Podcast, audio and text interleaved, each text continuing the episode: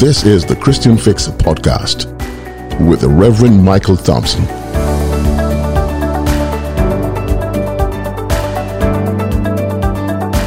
Listen and be blessed.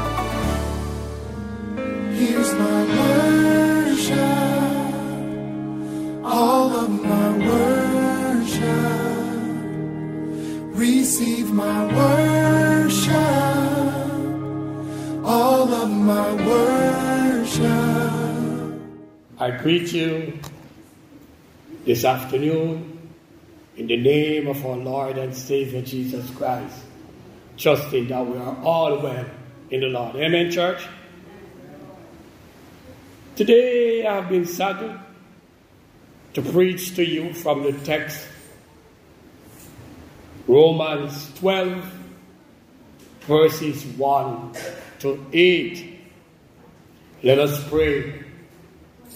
Most righteous, Heavenly Father, Almighty God, we thank you again. We thank you for another day that you have given to us, that we can come here and worship you, and honor you, and glorify your name.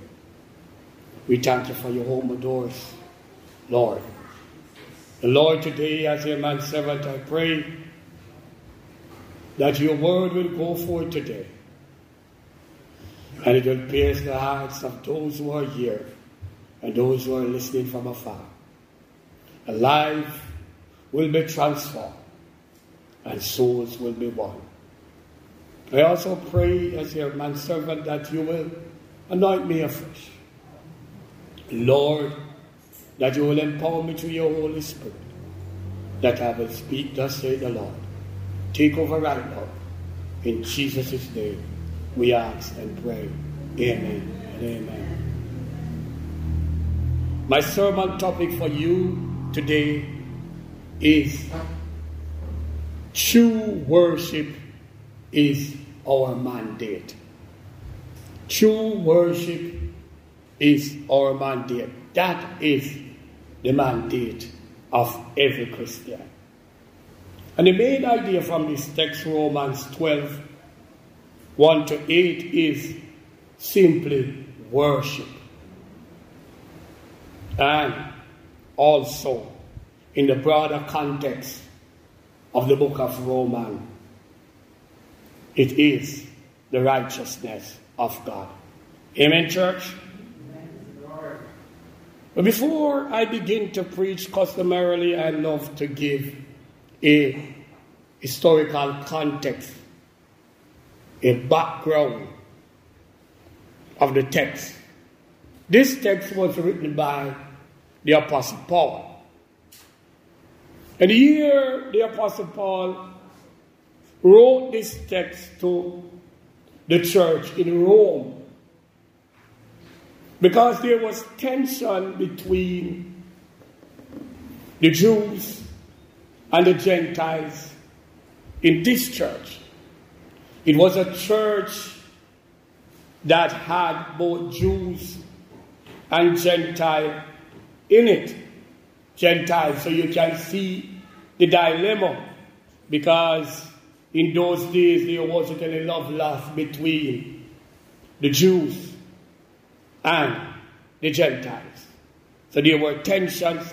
There were differences because of the cultural, the cultural ways of these two set of people of expressing their faith and even their worship. Also in this church, as I said before, there was tension, there was classism, because the Jews in the days of Paul, or even when the Lord Jesus Christ was on the face of this earth, behaved like they were the only people of God. So there was classism. The Jews in those times saw Gentiles and as dogs. They called Gentiles dogs. So you can see what I am talking about when it comes to this church. Also, this Roman church was located in Rome, and Rome was the capital city for the Roman Empire at that time, my friends. So, Paul penned this letter to this church in Rome, my friends. So, this is the context that I will preach to you from this afternoon. And I have here for you an outline regarding this text. It's a popular text, Romans 12, verses 1 to 8. As I said, my sermon topic is true worship is our mandate. And I want to start here with my first outline, which is God's mercy, my friends. This is because of the mercy of God why evil we can survive and live a faithful Christian life, my friends. So here Paul is saying to us here that the Christian living hangs on true worship. Not vain worship, not false worship, but true worship, my friends. And I just want to read here a couple of the verses here to you this afternoon. Paul began this text by saying, I, be- I beseech you, therefore. And anytime you see the word therefore in a text, Paul is actually saying to us with this word therefore, for that reason. For that reason. So Paul says, I beseech you for that reason, brethren, by the mercies of God, that he or you present your bodies a living sacrifice, or some texts say has, holy, acceptable unto God, which is your reasonable service. I don't want to stop there. So here Paul, in his beginning, is saying here that for that reason, the mercy of God is mercy we must present our bodies as a living sacrifice, wholly accepted unto God, which is reasonable service. My friends. So here I want to expound more on the mercy of God, this mercy that Paul was talking about. So here we are sinners from creation, my friends. And if we go back to the Genesis story, God made man and put them in a garden. And they were deceived by the devil and tricked. And sin came into this world.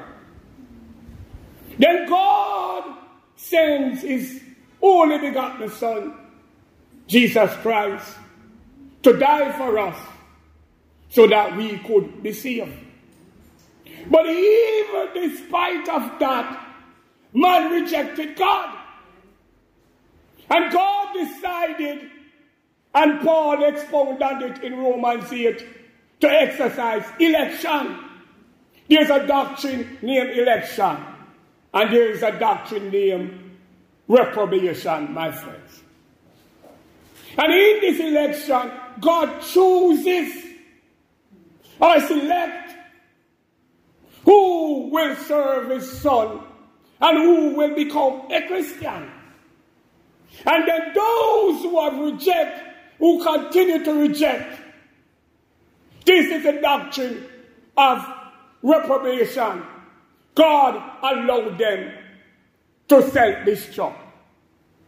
Because sin is something self-inflicted. God don't cause anybody to sin. So I'm saying here this mercy that Paul is talking about today, my friend Lord Von Mo, is that we are privileged. We are privileged that we are not part of the reprobation system. That we were selected because of his mercy and his love. So Paul is saying here, for that reason, no, that reason, we must do what? Present our body as a living sacrifice, holy and accepted to God, and that is a reasonable service.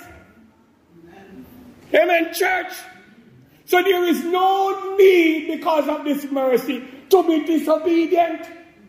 We need to be disobedient to God because He has chosen us.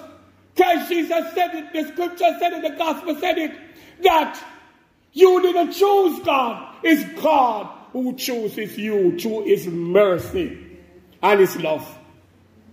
So God deliver us by sending His Son to die, and then that some of us can be saved, my friends. So we don't deserve it. We don't deserve it, my friends. It's because of the common grace of God, and especially for Christian saving grace. So Paul is saying to you, I saying to this church in Roman, in uh, Rome, pardon me, that we must present ourselves as a living sacrifice. Amen. And this sacrifice is an act of worship. So Paul here is talking about worship. So I want to say to your church, church, worship is not coming here and singing a song. Worship is not about just singing a song and going back to your yard.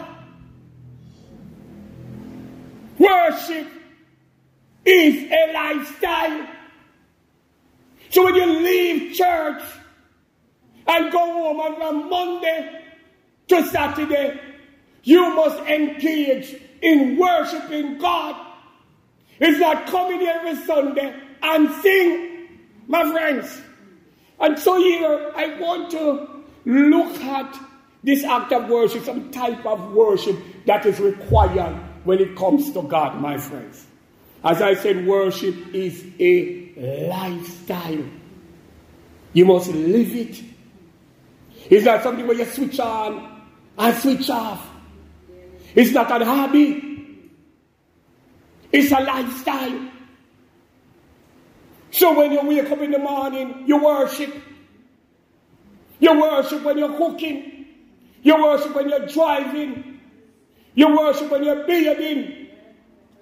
When you're at work. In your quiet time, you're worshiping God. So it's a lifestyle, my friends. And Christian needs to know that. Because many of us believe that worship is when you sing to God. It's more than that, my friends. This worship or this act of worship that Paul is talking about is what? Total surrendering to God. That is worship. Self denial.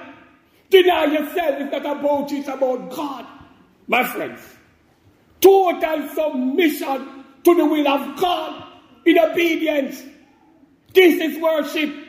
Worship continue. Absolute trust in God. That is worship. And also worship is God, you allow God to be in control of your life. You allow His Son to be Lord of your life. The Lordship of Jesus Christ. You're under that. That is worship. And I want to say to you today, a lot of Christians have problems with that. We're not totally surrendering to God. Some of us is still rebellious. Some of us still want to do things our own way. But I am saying to you, this is the worship that God requires. And if you do any other worship, it's, it's vain. It's false worship. And I tell this worship have even moved from just even the temple or the church. You remember the woman at the well? And she was talking to Jesus about worship, said, they will worship at Jerusalem. And Jesus said to her, there will come a time that you have to worship or worshiping in what the Messiah, in what spirit and in truth it moves from the physical temple the church. That's why from Monday to Saturday you'll be tested to see if you are offering to God true worship, my friend. Worship is about holiness and righteousness. We must let go of the idols in our life. Because you can't give worship to God and still have idols. You can't give worship to God and engage in idolatry. And what do I mean by that? You put something else in front of God. Some of us the only time we put God first is Sunday morning we come to church. We don't call ourselves Sunday morning holies. All of us do that at some time in our lives. That's idolatry. God must come first. So we have our idols. Sometimes our idols are our, the entertainers, the movie star. Yes, those are the things that we idolize.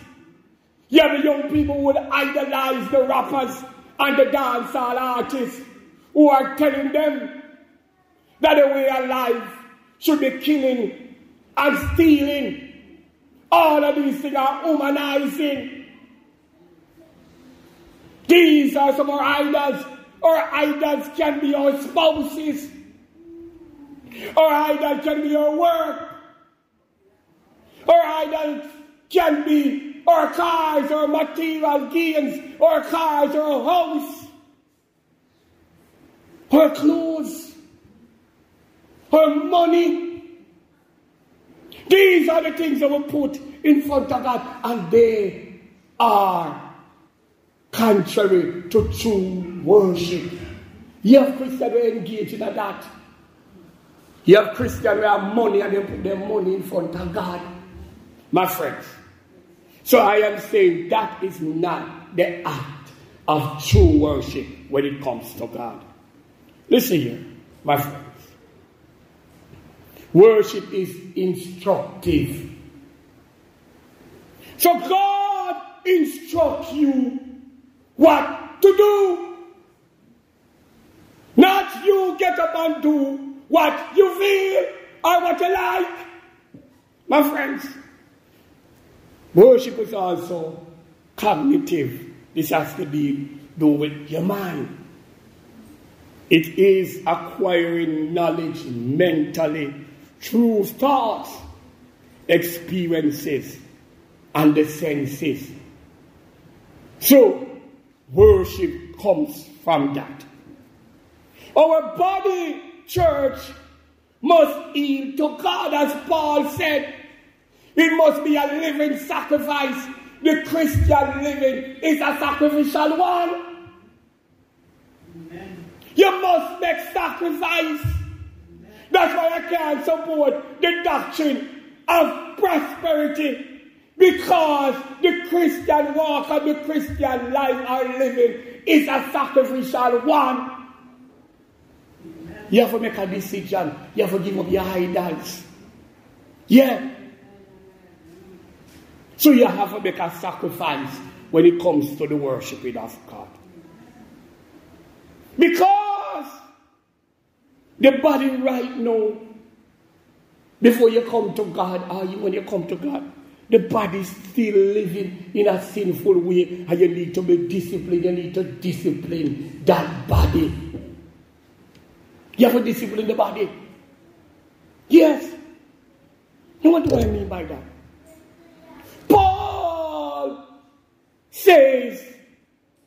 In his temple theology saying to us when he wrote, when he writes that what? The body is the temple of the Holy Spirit, the temple of God. So we must discipline it a particular way. Yeah. We can't treat it part of my language like a gas station that everybody just come and go, A room for rent apply within. Or we eat whatever we want to eat to destroy the body. It belongs to God, so we must discipline it a particular way so that it is holy and acceptable and pleasing to God. Look with some young people nowadays, people who are 30 look like 60 and 70. You're born be a ganja. The young people them nowadays are be a ganja them are born. And when you're looking at them hand, a flask. Flask tobacco with what? Rum and bull. And then boom, pardon me. And then drink every day. They're not going food. That is how they treat the body. That is not true worship. God gave you that body and you need to take care of it, my friends. So we must develop this discipline. The body is the temple of the Holy Spirit. Worship is the key to how God responds to us. Even our worship, right? Expect something positive from God. Because if we reject God, reject His Son, reject His Word, how could you expect a positive response from God? God needs what? True worshippers. And I'm telling you, it has transcended from just singing, being a beautiful singer, I'm saying that you're a true worshiper because you have people who come and praise and worship and what I sing and sing. And they're not a true worshiper. Those things that I talk about, submission, self denial, and all of these things, they don't do it.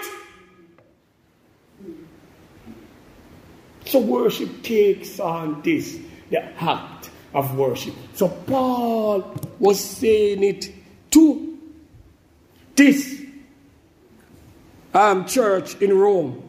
Then Paul went on here and he said, What? And this is my next outline. Do not conform. Do not be conformed. Paul went on and he said here, and be not conformed to this world. But, all right, let me just stop right there. Be not conformed to this world. So let us look at that.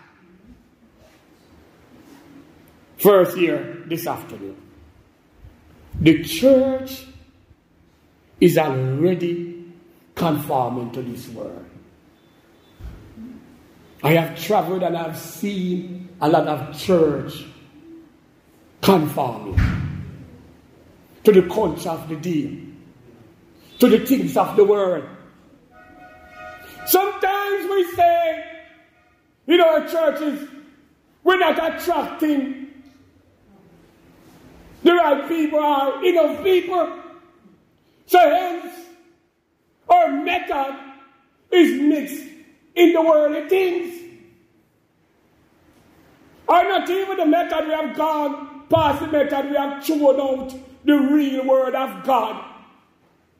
And we're using what the world is using right now. I see it wherever I go, but it must stop. So Paul is saying to this church in Rome. Because remember I told you about the tension and all kind of thing. And it comes because of culture and all of these things. Things from the world. Deacon Henry, Pauline Henry. So Paul is saying to them, don't conform. That good, that that grace, that mercy that Paul began, began with. That love of God that have chosen you and as Paul said in Romans 8, those he foreknew, he called and what? Predestined. God working on you through His Holy Spirit. You should not conform. Listen, Paul is saying you're living in the world in a sin. And look how you're special. This one big net. And God decided to choose you, Brother Raglan, to take you out. You never deserve it. I want Christians to look at it like that. We should be thankful. And as Paul said, we should give up this worship that Paul is talking about. Make your body be our? A living sacrifice. And not conform to the culture of the day. To everything of the day. My grandmother used to say, and I ever jump and knock. You follow, and every tune you dance to. You are set apart by God through His mercy. That is what Paul is saying. You could have been on the road of destruction. But God takes you out. Takes you out. So he's saying, do not conform. Paul is saying to them, reject the things of the world. You have Christians who still love the things of the world, one foot in and one foot out. Reject, Paul is saying, don't conform. Reject the things of the world. And I want to say to the church today, the church is a called out people or a body to what? To serve God. To worship God. That's when call the old fire. I said, the whole of it pack up as sinners. And he chooses us through election. You know much people is left to reprobation? I if you think about it. That will be destroyed. So when you are a Christian, don't take, take the Christian life for your business. Worship is not a hobby. As I said before, it's a lifestyle. And there are some enemies when it comes to worshiping God. And I just want to look at them three main enemies this afternoon, my friends. One is the world. First one is the world. This is our enemy. We're coming from out of it. And I'm talking about the secular world. Secular means it's not biblical. It's not of God. And we still engage in secular activities. And that is not worship when it comes to God. Two, the flesh. The flesh is anti desires. Desires that we can't control. But only through true worship and through the Holy Spirit of God, we can control the flesh. Only God alone can control the flesh, no matter who you are. It is untamed desires. And the last one, but not least, Satan. This is the one from creation that has deceived humanity in the Garden of Eden. He's deceptive. He will deceive you. He will deceive you, pardon me. He will what? Tempt you.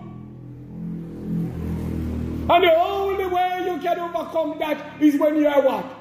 Engage in true worship when it comes to God. And what is true worship? Surrendering, self denial, submitting totally, total trust in God. That's the way you can resist the devil. True worship. And Paul is calling these Christians to say, You must do that. There's another enemy here, a lesser enemy, but it is serious.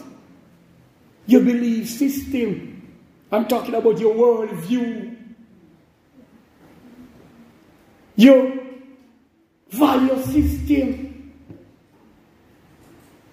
You know that you have Christian, which their worldview is secular. Your worldview must be biblical. It must hands on the biblical word of God. So everything you must choose, you must see, pardon me, through the lens of the word of God. So you can't be the dominant culture of the day, which is secular. Brother Raglan, make you have a secular worldview. You must challenge that biblically because you are a Christian. My friends, this forms what? A moral atmosphere and compass for you. And if you're not doing the right thing, it will be dominated by the devil. Your thinking, your thinking will come from the devil. Your thoughts will come from the devil because your worldview is not biblical. So Paul you said, do not conform.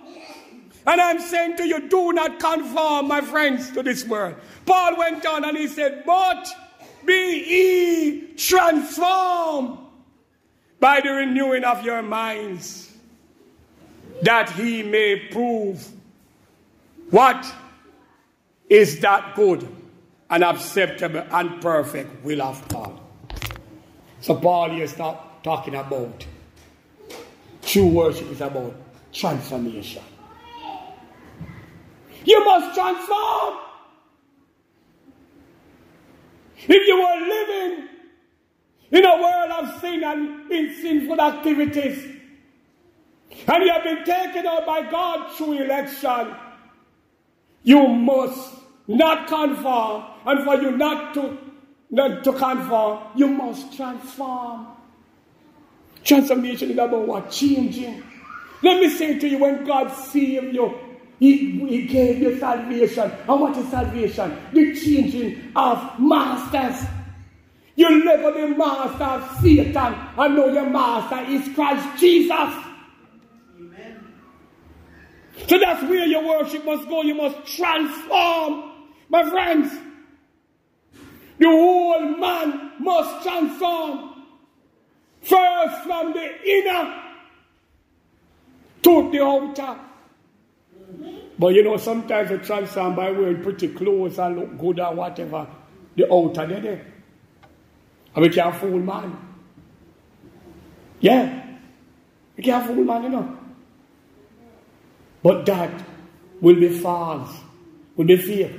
The real transformation comes from inside first and within. It touches your heart till it reaches your brain and then your actions. So we must transform the whole man.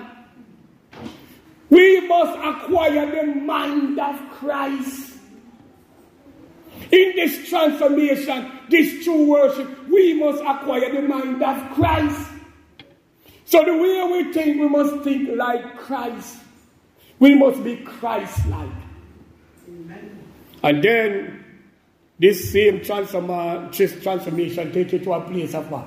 Relocation.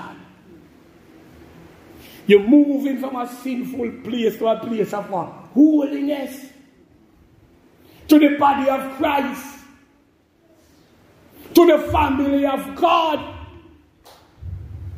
Yes. So it's relocation. You're not the place that you used to be in the past. That sinful place. You're now a child of God which worship God. That's what Paul is saying to this church at Rome. God is in charge, my friends. And when you talk about transformation here, my friends, I want to look at an illustration for you this afternoon. I want you to listen to me carefully. You have teachers inside here, and when you used to go to school, in science class, they used to teach you this process. Metamorphosis. Metamorphosis. I don't want you to listen carefully to this illustration. Metamorphosis is when the caterpillar changed into a butterfly, a beautiful butterfly. Let us look at the caterpillar because this is very, very important and interesting, and I want you, I want to drag your mind there. Look at the caterpillar. Some of them are some big, rough, ugly looking, something green and green thing come out of them. They're very destructive. They eat on any tree, eat on any leaf. But in the process of metamorphosis, the caterpillar goes into a cocoon and then changes into a beautiful butterfly that we can sit all day and watch them fly about. How beautiful they are. So when you have been selected by God through His Holy Spirit, He takes you from a caterpillar which is ugly and destructive and full of sin to a beautiful butterfly through His mercy and His grace and His love. Amen, church? So, this world whole worship process takes on a form of metamorphosis.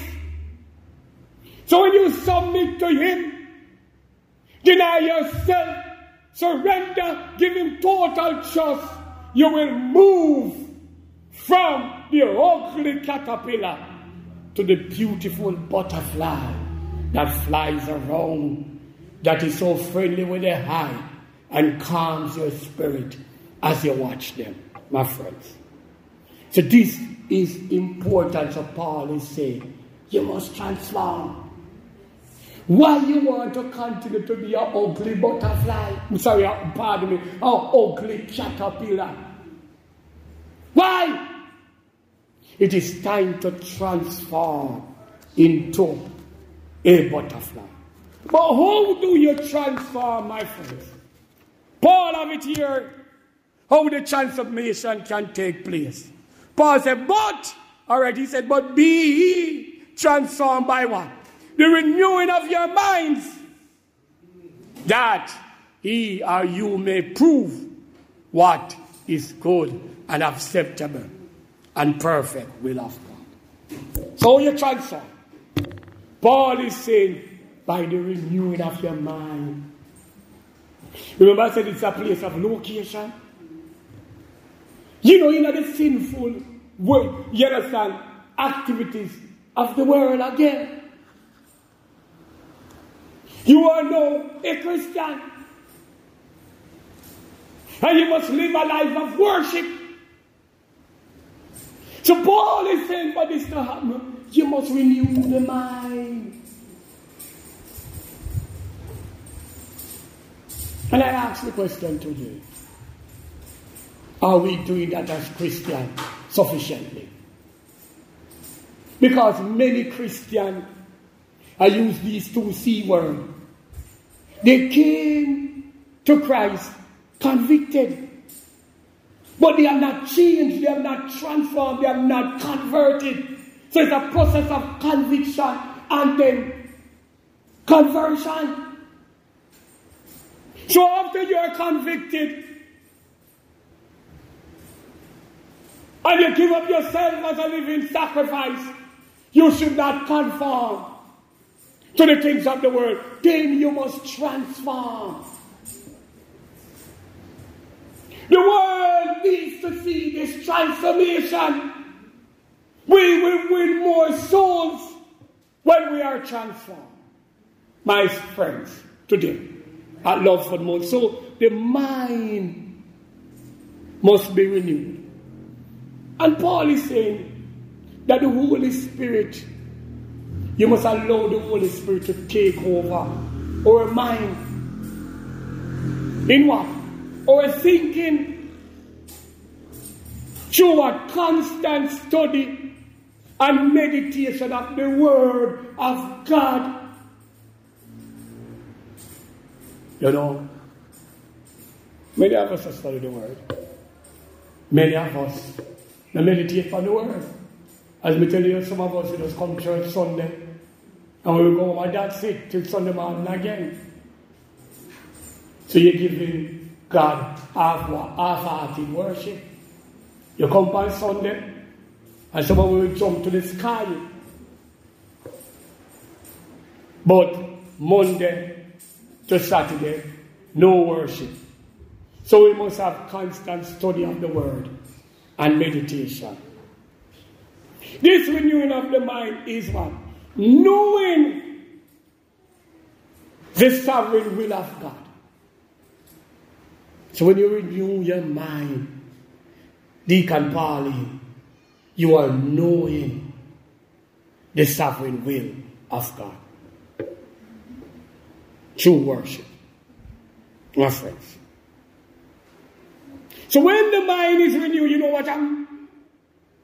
You will resist the devil daily. When your mind is renewed, church, you will resist the devil daily. Or the devil to defeat a Christian that is giving true worship. One who denies himself, one who submits totally to God, one who surrenders to God, one who absolutely trusts in God. The devil can never overcome a Christian like that. In renewing your mind, you must keep focus on the things of God. Think on the things above, not on the things on earth. Don't build up treasures on earth, but in heaven. That is the process of the renewal of the mind. You change changing from one location to another a better place. You left the sinful place to a place of holiness, as I tell you. You are no caterpillar, no more. You are no butterfly, the beautiful butterfly in the sight of God. So Paul was saying to this church, this is what you must do. It's about worship. But in verse 3 to 8, Paul spoke or wrote about an extension of worship. And this includes what? Serving. So remember me telling the tension? Jews no love Gentiles. So a, Jew, Jew, a, a Jewish mother doesn't serve a Gentile. Even right and it still not happen. But Paul had to write the word of God. So the worship, the true worship of God, extend to service in the church. Yeah. Paul said we must serve one another. He said here, as he goes down here, he said here, For I say, through the grace given unto me, to every man that is among you, not to think of himself more highly than he had to think but to think soberly according as God had dealt to every man the measure of fear. So Paul is talking about humility here. And let me say something about humility. It's not, humility is a gift that comes from the grace of God. And it's not, it doesn't mean that when you're humble you're full of humility, you're lessening yourself. That means that. Because sometimes a humble man them feel like he must put down himself. He must lessen himself. No. Humility means that you display less of yourself. Yeah. That is humility. So sometimes you allow some other people who have other gifts in the church to operate. So Paul is saying worship extends to serving each other. So, you know, think of yourself bigger than one or a man. No matter even if you know the man this possession, what he is, and whatever you could either have the man file or the woman file, you know the background. In the church, or when you're worshiping God, it's not like that.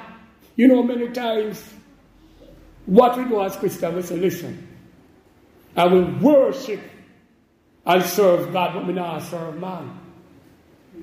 We not serve man.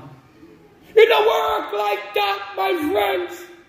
The kingdom of God is about God in heaven and man. They intertwine, they work together, humanity and God. So you can't love God and want serve God. I love man, I serve man. And you know, belittle yourself to serve man, serve the church. You're doing it for God. Yes. So I'm saying to you here, humility, Paul spoke about. Then Paul went on and he spoke about the gifts. And here Paul is saying, these diverse gifts in the church, we must work them in unity. He spoke about them. And for the people who think that the only gift, the only gift is tongues, let me read this for them so that they can understand. Paul said, whether prophecy, let us prophesy according to the proportion of faith. Our ministry, let us wait on our ministering. Or he that teacheth on teaching, or he that exalted on exaltation. You hear that? We don't consider them as gift, exaltation, teaching, ministering. They are gifts. Prophesying, they are gifts. But Paul said true worship is when we do it in unity, diversity, in unity. Paul said, we are not given the same office. It's different. The Holy Spirit gives all of us different gifts. And that's why it is called the body of Christ. The body. Look at the body. It is made up of tissues, bones, arteries, veins, blood run through us. But they all work together. If one part of our body not working together, you know, we not trouble the body start pop down, that's how it go. So it's diversity in unity. Paul also went on and he talked about what? Divine empowerment. So when we work together, serving one another, we're empowering each other. So instead of we look down on others and think of ourselves better than others, we are what? Divinely empowering each other. Amen. So we must divinely empower each other. Paul telling the church at Rome that because he recognized what was happening in the church. The fourth thing is reconciliation. We, Paul spoke about the ministry of what? reconciliation. He wrote about it. One body, one Lord, one baptism, one faith. It's about a oneness, one accord. So there should not be any disconnection among the body. We must try to bridge the generation gap. Because oftentimes in church, young people, they over yasso. Go hear you over yasso. Old people there over yasso. And the gap is not bridged. So that is not true worship. As Paul is explaining. So that because you're Jew or you're Gentile, it's one faith, one Lord, one baptism. Come together. Serve each other. That's the next part of the worship, my friends as he spoke about that from verse 3 to 8. And today, my friends in Ludford Mount, let us apply to ourselves what Paul was saying. He said, first, we must extend mercy to others because mercy was extended to us. We never deserve the position that we are in. We should have been on destruction road, but because of the mercy and the love of God, we are here. He chose us. So we must exercise mercy to one another. Two, make worship a lifestyle. I urge you today, not make it be on a Sunday morning thing, a lifestyle. And that lifestyle must be about surrendering to Him, denying yourself, Tell all about Him, disciplining your body, submitting to Him totally. Have absolute trust in Him. That is the worship, my brothers and sisters. And the third application, reject the things of the world, the secular world. What Paul said to the church in Rome do not conform. Do not conform to the things of the world. The secular worldview, the culture of the day, the idols of the time and the moment. Do not conform. Let it be biblical for you. Everything you do, make it be biblical. Four, in our, in our application, make the transformation. Be ye transformed. Be ye transformed by, and I am saying, when this transformation comes, it means that what? We are shedding the whole man, the whole self. This transformation brings what? Changes and what? Newness. You are a new man, a new creation, new self. There's a process of a relocation. You move from sin toward holiness, my friends. And the fifth one is renew your mind. Renew your mind, church, because you can transform or not conform if you don't renew your mind. Start in the heart, it starts in the heart, and then the mind, and then the actions. Renew your minds. Let the Holy Spirit take control of you. And then you will resist the devil. And what? Focus on God in worship. And the sixth thing, serve one another in unity. No matter the differences. Brother Rangland, you might have a different gift from your wife, Bali. But you serve in unity. And several last, be humble when serving. You we are not better than each other. We are same in the sight of God. Amen. And in conclusion, in closing, the mercy of God endures forever and forever. That's what the scripture says, my friends. So the worship, we must worship God with what? Everything we got. What Christ said about the two greatest commandments. We must love God with all our hearts, our mind, our soul, and everything.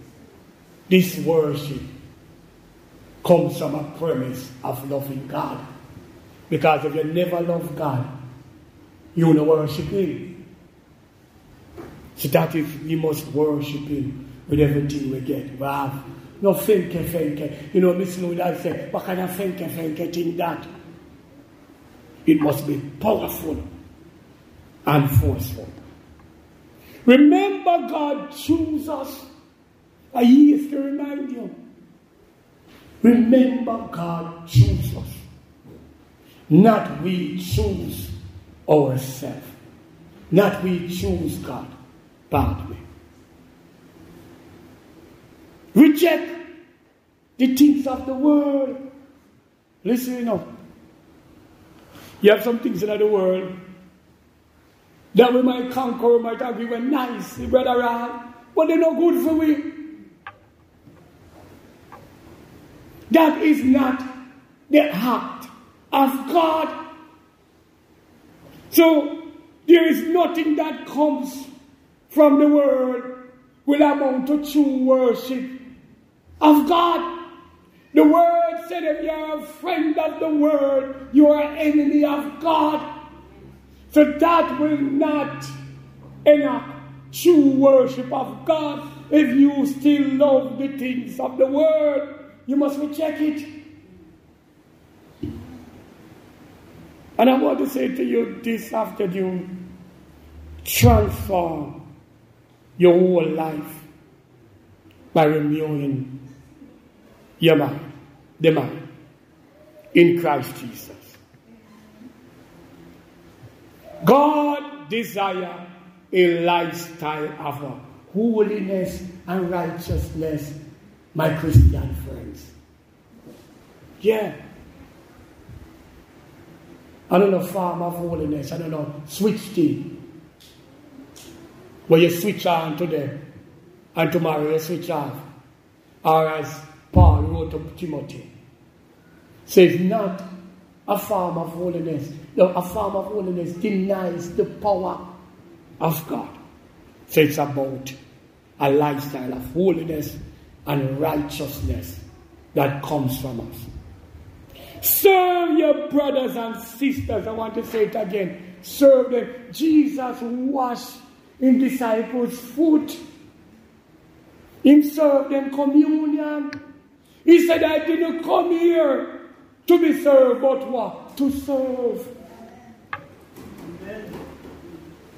But to serve. My friends. With humility. In unity. And for church to get church healthiness, two things, because this church needed to become healthy in worship and other things. Two things that must happen unity and holiness. Those are the character, our characters, I should say, pardon me, for a healthy church. So, I want to close with that for you today. That we must become true worshippers. True worship is our mandate. And I urge every Christian here today, including myself, that this worship, this lifestyle must be our mandate. I thank you for listening to the word of God. Amen and amen. Here's my worship, all of my worship. Receive my worship, all of my worship.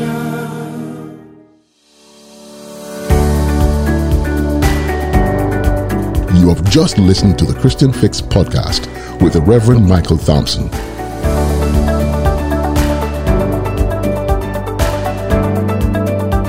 Join us next week for another episode.